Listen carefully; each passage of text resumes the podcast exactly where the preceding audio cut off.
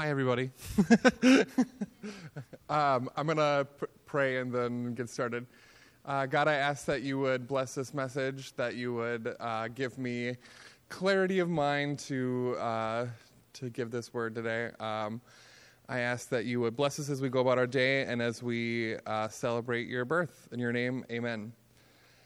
So, in the days leading up to today, I was like, uh, I need to talk about something Christmassy because there's only like you know so many times a year where we can talk about Christmassy things, and uh, I'd like I debated like six different options for where I could go with this. I was like, let's talk about like how the Grinch stole Christmas. Let's talk about like I went like everywhere.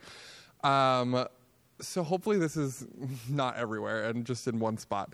So um, last week, the other thing that I was really struggling with is like trying to top like what Kyle Roberts talked about last week because that was super fascinating that we like talked about doesn't matter whether Mary was a virgin. I'm like, wh- what am I going to talk about? Like, were there only three wise men? Like, I don't know. I didn't know where I was going to go with that. So, um, I'm reading his book right now, and it's uh, we're reading it as a book club. So I recommend you get a copy. It's actually super readable. It's pretty quick. Like, it's not. It doesn't take a long time to read. Um, but one of the things he talked about in there really stuck with me, and I want to talk about it. So it's not actually about the virgin birth, but it's it's more about miracles. Like, what are miracles, and how do we define a miracle? Uh, because you know, in his book, he talks a lot about how the virgin birth can be a miracle, but also how if she's not a virgin, the birth of Jesus could still be a miracle. So I've been processing that. So let's. I'll just do like a brief retelling of the events leading up to Jesus' birth, and then we'll kind of go from there. Um, so, when Jesus is born, uh, Israel was under Roman rule, and they have not been a nation unto themselves for like over 500 years. So, they've been uh, kind of either captive or in exile through this whole time. And uh, leading up to that, there was all these prophets that said there's going to be a Messiah who comes and he's going to fix everything. And the idea, really the big thing, was not even, I don't think the focus was on he's saving our souls. It was more so we're being, we're being saved from this, we're being saved from this exile. So people were looking for like a ruler, like a king, like a political figure. And uh, at the time of Jesus' birth and his life and after his death, there were a lot of what we call uh, the sign prophets. So they were there were lots of people out in the desert saying, "I am the Messiah." Like it wasn't like Jesus is not the only one that did that. Like there was there was a whole group of people, and they were called the sign prophets because each of them had like a sign that they performed that showed they were they were the one from God.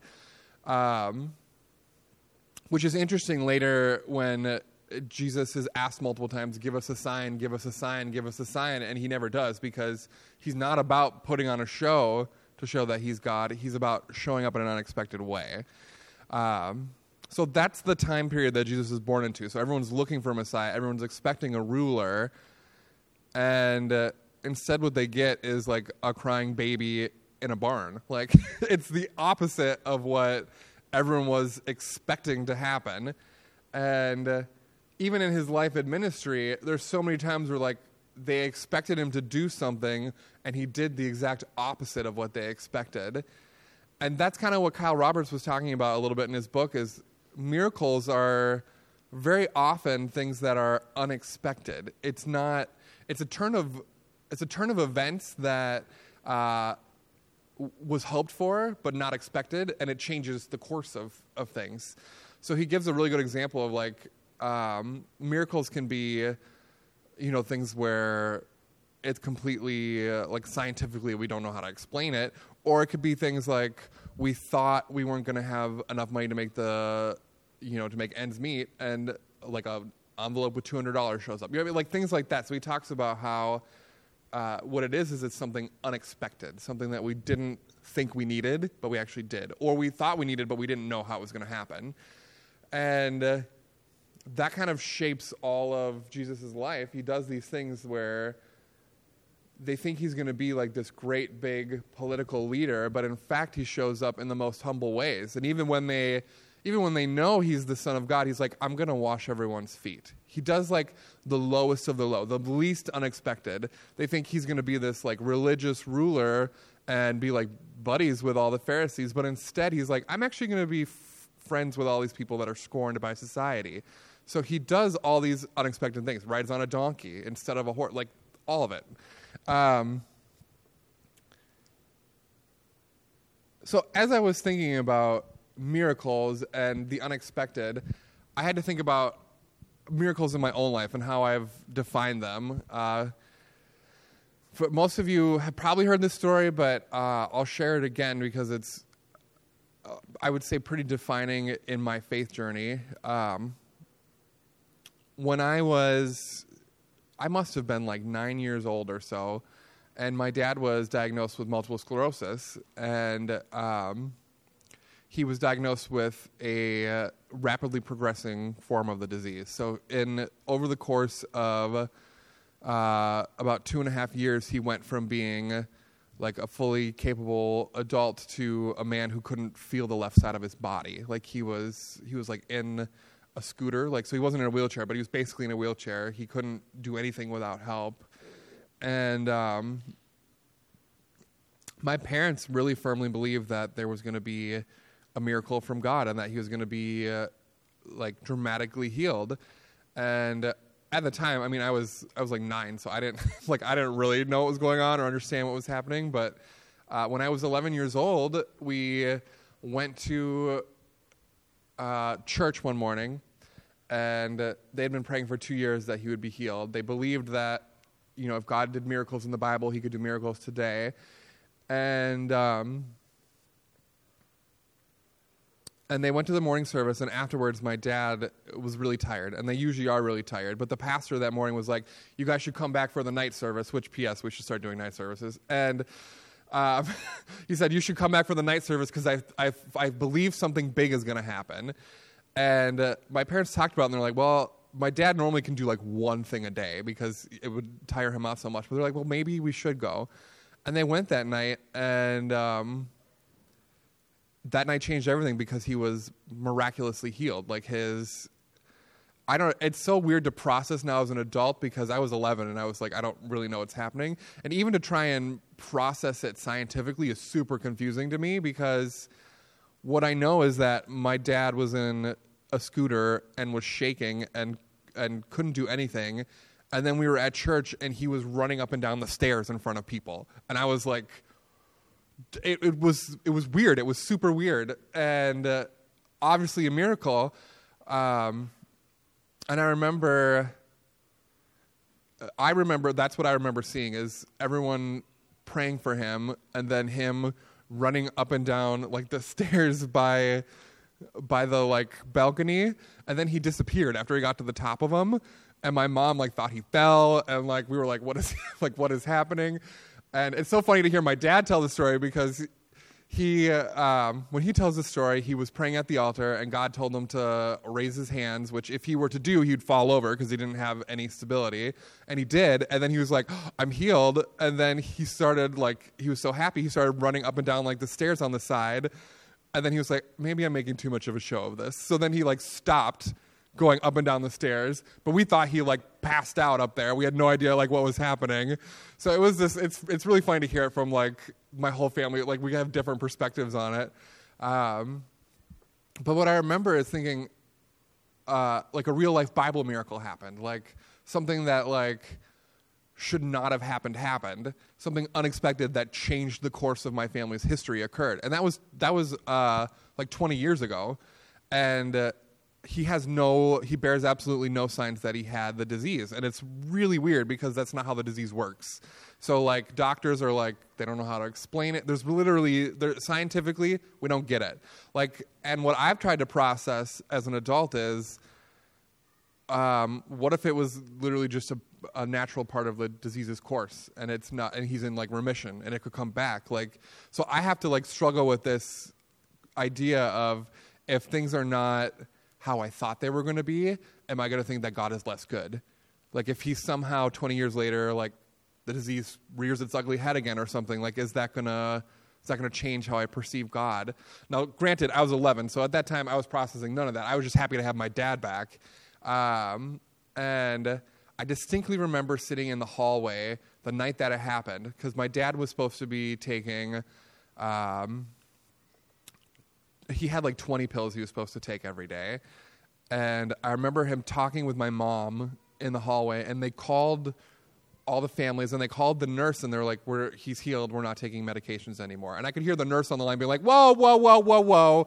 You need to still take the pills." And he was like, "No, I'm healed." And then like walked with the phone and like set it on the bathroom counter and started like dumping the pills in the toilet.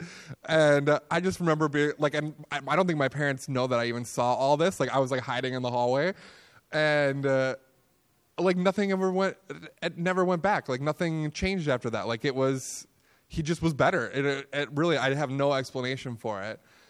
And that is um, for me a miracle that i've been processing my whole life because science can't explain it. It's a it's an unexpected turn of events that changed the course of a family. But it's also really hard for me to process because if God did that for my family, why doesn't He do it for other families? Or what? Like, how does that work? How does that whole thing play out? So, at the same time that this is occurring, uh, my grandfather uh, was uh, was very ill with cancer, and I remember as a family we kept praying, you know, why don't you heal him the same way that you healed my dad? And that was like a thing we prayed for years because this my dad was healed in like 96 um, and we prayed for my grandpa for four years until he ultimately died in uh, 2000 and i remember being so confused and angry because if god could miraculously heal my dad and he could be better like why couldn't my grandpa have the exact same thing? And as i've processed it i think that miracles can occur in supernatural, crazy ways, like what happened with my dad, but I also think they can occur in like normal scientific processes. You know what I mean? Like the fact that my grandfather died, like it's it's it sounds grotesque to label it a miracle, but he's not like suffering anymore. So like I had to I've had to realize that there are miracles that occur that are normal parts of life that whether expected or unexpected can be good even if they hurt even if they're bad even if they're painful. Um, it's so easy to label miracles like the birth of a savior or a man being healed from a disease as miracles. It's really easy. It's not hard to be like that's unexpected and amazing. But when life takes us on courses that are kind of to be expected, there's still like some miraculous things that happen in that process. Um, uh, this is going to be easier for me to share because Shelly's not in the room, but um, her uh, her mom passed away uh, a little over a month ago, and uh, that was a really hard thing to see happen because she was she was ill for a very long time, and I would not want to label it a miracle because that sounds really harsh, but she's not in pain, and it's it's hard to go into um, the Christmas season when people are grieving. And I know my family is not the only family that has experienced loss in the last year, or you know, it's. Um, but I think I guess what I'm trying to evaluate and consider this year is uh, celebrating ordinary miracles, even if they're as mundane or horrible as death. Um, trying to see uh, God's goodness working in things that feel horrible. Like things that feel shitty can still be good. Um, so, uh,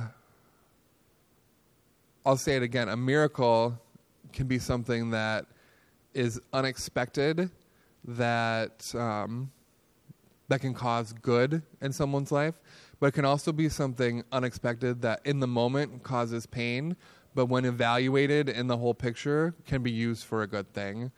Um, that's really all I have. I'm going to close in prayer.